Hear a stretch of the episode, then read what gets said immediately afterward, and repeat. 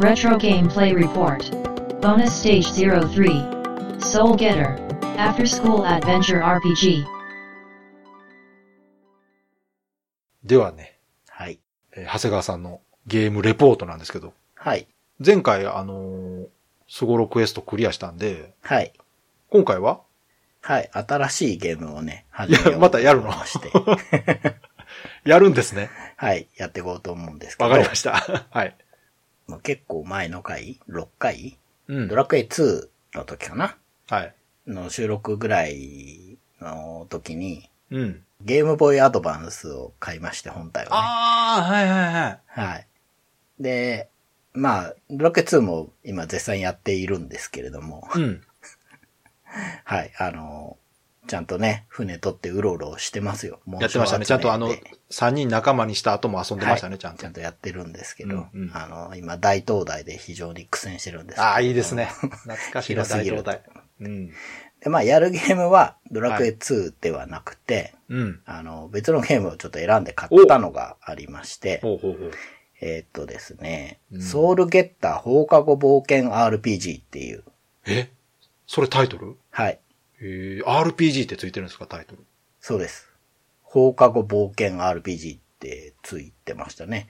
えで、これ、ゲームボーイカラーのゲームで、うん。マイクロキャビン、うん。あの、日本初のアドベンチャーゲームを作った 開発、マイクロキャビン。マジっすか？そんな、そんな話があったんですか、なんかミステリーハウスっていうゲームらしいですけど、あそこので、うん。あの、お前懲りてないなって話ですけど、ドット絵が非常に良くてですね。また、ジャケ買いか。また。あの、クォータービューなんですよ。ううん。で、えっ、と、敵が3人で自分が1人かな？ん。うん。ぐらいでやるんですけど、まあこれが結構いいドットで、ああ、そうですか。今回はね、ちょっとあの、もうちょっと調べてから選んだんですけども、割と評判もいいみたいおで、おいいじゃないですか。なんかね、うん。ファンタジーの世界で、うん。小学生ぐらいの主人公うん。で、ここもポイントなんですけど、まあうん男の子と女の子がいて、うん。まあ要は名前がないタイプ。自分でつけてねってタイプで、うん。うん。で始めて、なんか朝学校に行って、うん。終わった後に、うん。夕飯までの間になんかごちゃごちゃやって、うん。世界を救うらしいです。おおだから放課後 RPG。なるほどね。うん。っていう、そういうことか。なんかね、ちょっと変わった感じなんだけど、うん。ゲームシステムとしては結構オーソドックスらしいです。ああ、いい、いいじゃないですか、うんじゃあ。だからこのくらいがいいかなと思って、それはまだ全然プレイしてないんですね、今。ちょっとやったんですよ。ちょっとやった。うん。で、まあ確かに学校行って、うん。クラスのみんなと遊びに行こうぜ、みたいなところで、なるほど。ちょっと冒険に巻き込まれて、みたいな感じですね。うんの導入までやったんですけど、うん。まあ普通に遊びやすいですね。じゃあ、ロープレイってことは、ちょっと時間かかりそうですね、まだねう。ん。かもしれないです。どのくらいの長さのゲームなのかわからないんですけど、ね。はい。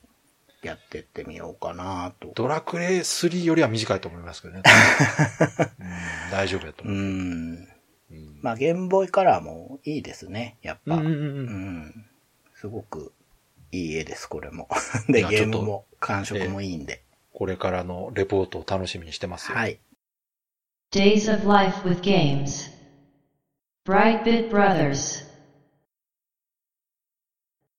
じゃあ、久々進捗行きましょうか。はい。まあ、今遊んでるのが、うん。マイクロキャビンさんのあの、ソウルゲッターっうん。ていう放課後 RPG ってやつなんですけど、うんうん今ね、多分ね、真ん中は超えたと思います。うん。結構普通にやってて、なんかまあ、かもなく不可もなくという また。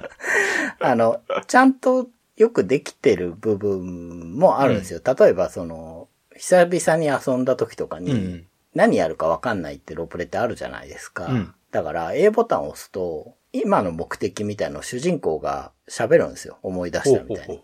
あ、まるまる白木ちゃんみたいなのとか、うんそういうのはいいんだけど、うんただそのフィールド魔法とかうん使った時うんにリアクションがないんですよ。あ光ったり音が出たりしないんですー。よ。え？うん。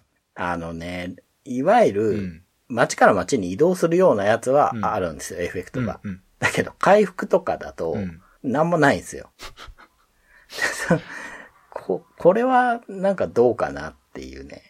なんか、思いますけど、ね。お話はどうなんですか？かお話。お話は、まあ、ベタな感じで、特に迷いもせず、主人公がね、自発的じゃないというか、巻き込まれ型なんで、うんお話を回していく二人組みたいのが出てきて。次はこっちに行くわよみたいな感じで連れてかれるんで、うんで、行った先でその人たちってトラブルにあって仲間になってくんないんですよ。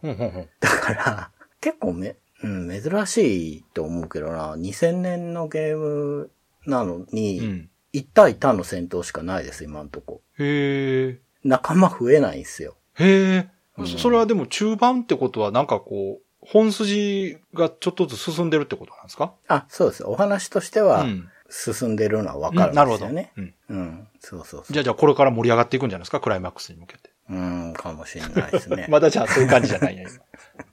今 だ結構レベル上げとかも簡単なんで、ちょっとうろうろしてれば、うん。うん、で、一番新しくついたマッチの一番高い武器とか防具買えばなる、ほどすぐ、こう、ちょうどいい感じになるんで、まあ、サクサクは進みます。次の進捗ぐらいではもうクリアするぐらいの感じですか？多分、うん僕の見込みが間違ってなければ、なるほど、なるほど。うん、僕が子供の時、新芽が遊んだ時みたいに、間違えてなければ。なるほどこれ、借りてたんですけど、はいこれ今ここにいるんだけど、うん半分ぐらい来たって言ったら、うんうんうんいや、半分も行ってねえよって言われて。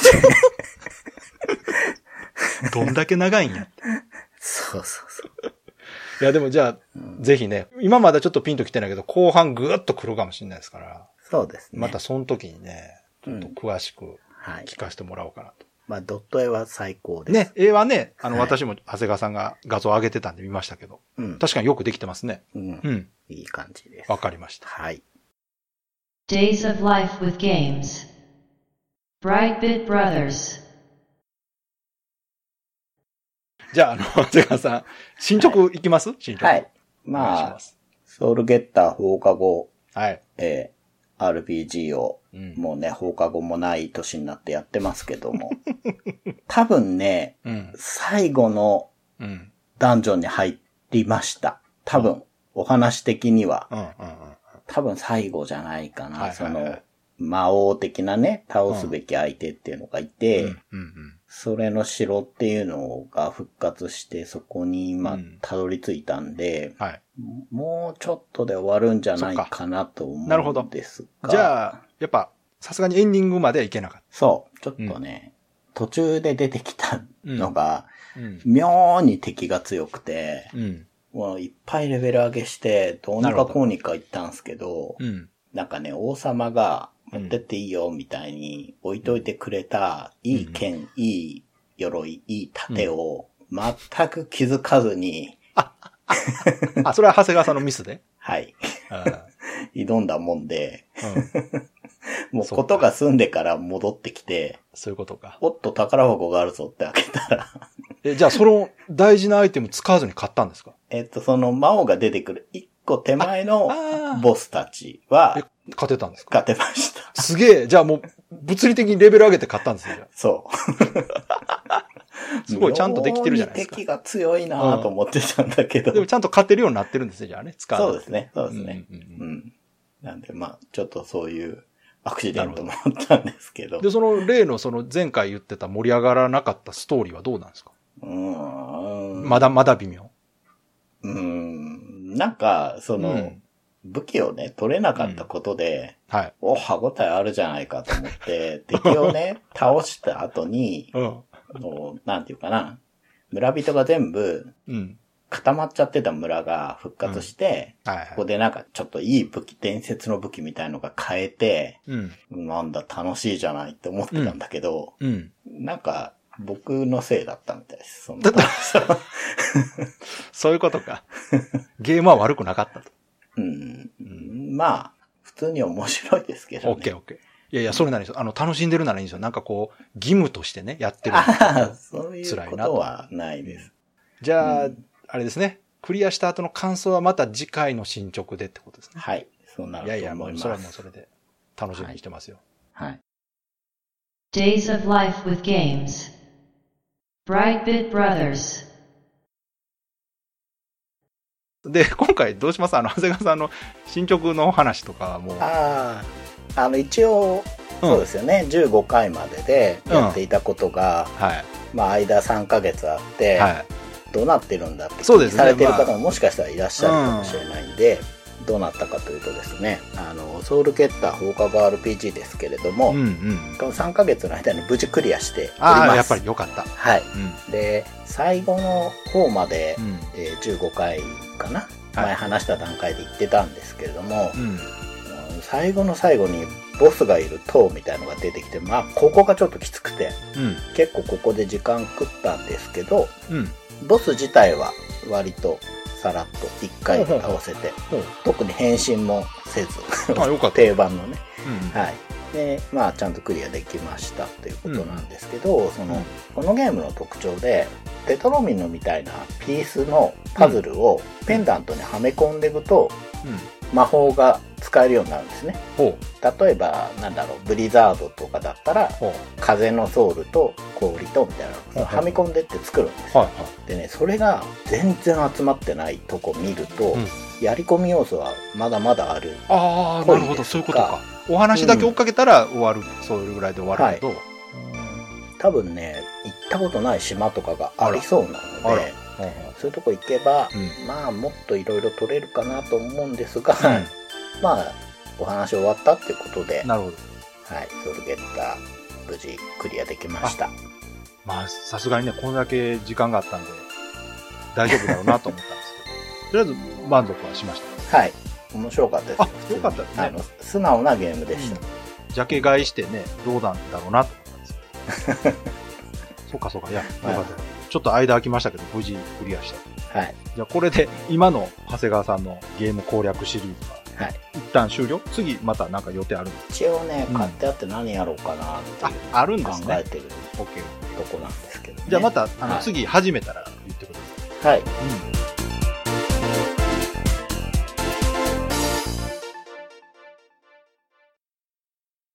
今回のレポートは、ソウルゲッター放課後冒険 RPG でした。はい。こちらステージ09、12、14、16で話したものをまとめたものですねう。ん。ソウルゲッターね、2個目がね、スゴロクエストで今回ソウルゲッターってことで、また、あマイナーなのかなって思いますけど、うんそしてまたね、ドット絵がいいなと思って遊んでるわけですが、でこちらは2000年8月4日にうん。ゲームボーイのソフトとして出てます。うんうんうんうんカラー対応ですね。そうですねで、マイクロキャビンからというそう。ことで。この話、私改めて聞いて、うんうん。マイクロキャビンは初のホラーゲームを作った会社と。うんうんうん。言ってま。ミステリーハウス。うんうん。で、これね、うん。この後のアドベンチャーゲームの回ではい。出てきてるんですよね。出てきてましたね。ミステリーハウスの話ねうん。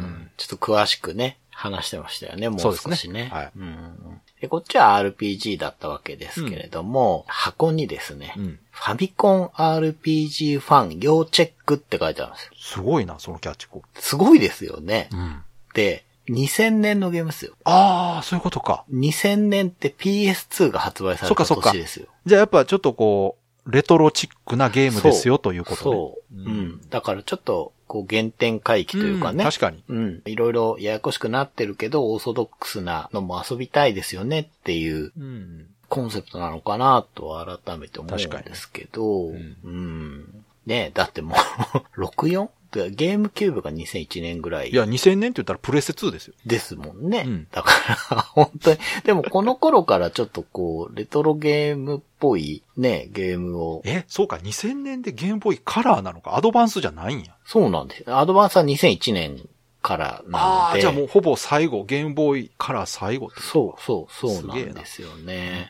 う。んうん。だからまあ、ドットのクオリティがね、高いのもうなずけるんですけど、うんただ、本当に見たことない方は画面見てほしいんですけど、うんうんクォータービューってやつなんですよ。はい、はい。うん。あのクォータービューで可愛いドット打つのは、うん。やっぱ難しいと思うんあ難しいですねですよね。はいはいあの、単純に絵としての整合性取りつつ、そうまあ言ってもゲームボーイの解像度ですから。そうですね。真横とか正面のキャラを描くのとは違いますからね。そうですよね。やっぱ一段二段難しいと思うんですけど、それでキャラが可愛くて、で、まあ簡単ですけど、アニメーションもするんですよね。うん。うん。のいいとこだし、であと、あんま話してないというか、ソルゲッタもね、あんま話さないうち終わっちゃったんですけど、テンションっていうパラメーターがこのゲームあって、はい攻撃したり、攻撃食らったりすると増えてるんですよね。で、一定数超えるとうん、暴走アタックっていう、まあ、格ゲーでいう長飛みたいなものが出るんですよ。だから、この暴走アタックをどこで使うかっていう駆け引きを多分させたい、買ったんだと思うんですね。なるほどね。で、3段階強くなるんですけど、この暴走アタックが。3段階目は、255だったっけな？マックス値に行くと、暴走アタックなので、自動的に出ちゃうんですよ。ああ、なるほど、なるほだから、ボスに行くときに、その、一番強い状態の暴走アタックそうか250ぐらいでいけるとど。理想。なるほど。調整するわけですね。そうそう。っていうのを多分させたいんだと思う。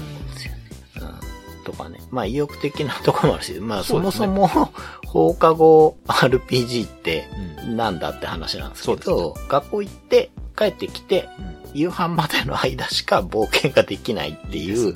お話なんですけど、うん。このコンセプトはいいんだけど、まあ正直あんまりストーリーには、うまくね、かかってきてなくて、これがなんかこう、学校でなんかして、うん。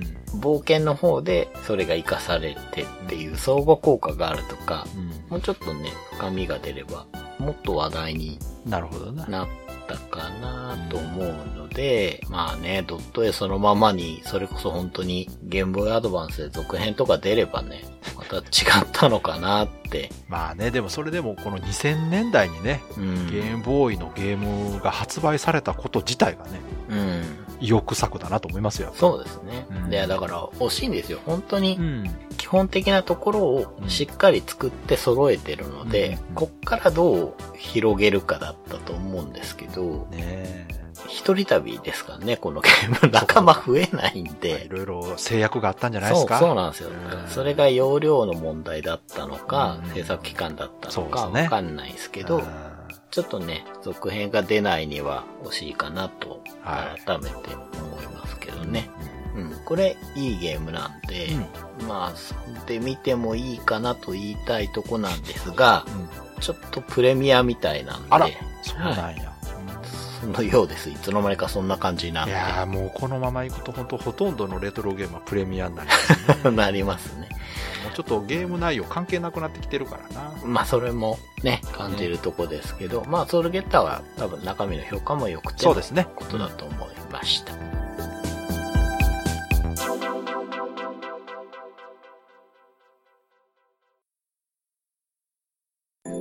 この番組は、ブライトビットブラザーズという番組のエンディングコーナー、レトロゲームを遊んでその感想を話す、レトロゲームプレイレポートをタイトルごとに一本に再編集したものです。本編のブライトビットブラザーズでは、他にもたくさんのレトロゲームについて話しています。レトロゲームプレイレポートを聞いて気に入っていただけたなら、本編のブライトビットブラザーズも聞いていただけると嬉しいです。よろしくお願いします。